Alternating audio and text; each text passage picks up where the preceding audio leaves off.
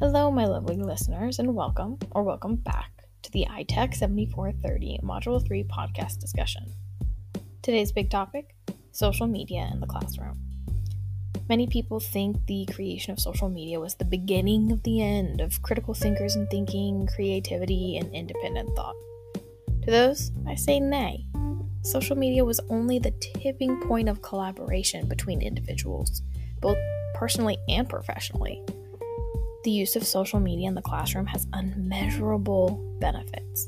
One can bounce ideas off of professionals from around the country, around the world even, in the comfort of their own homes through Twitter chats and hashtags. Professionals can garner support and advice from others in similar situations.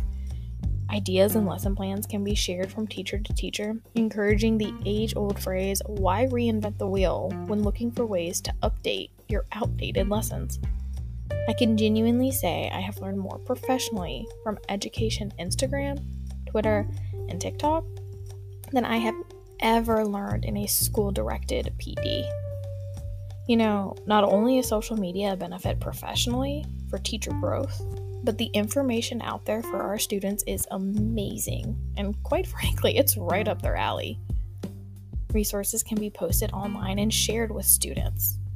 For example, there are several professional H R reps on TikTok that create TikToks specifically for high school and college students with little to no work experience, providing both resume and interview tips and tricks.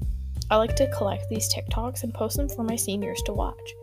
The short forty-five second clips provide them the same exact information I would in a lecture, but in a format that is more engaging to them.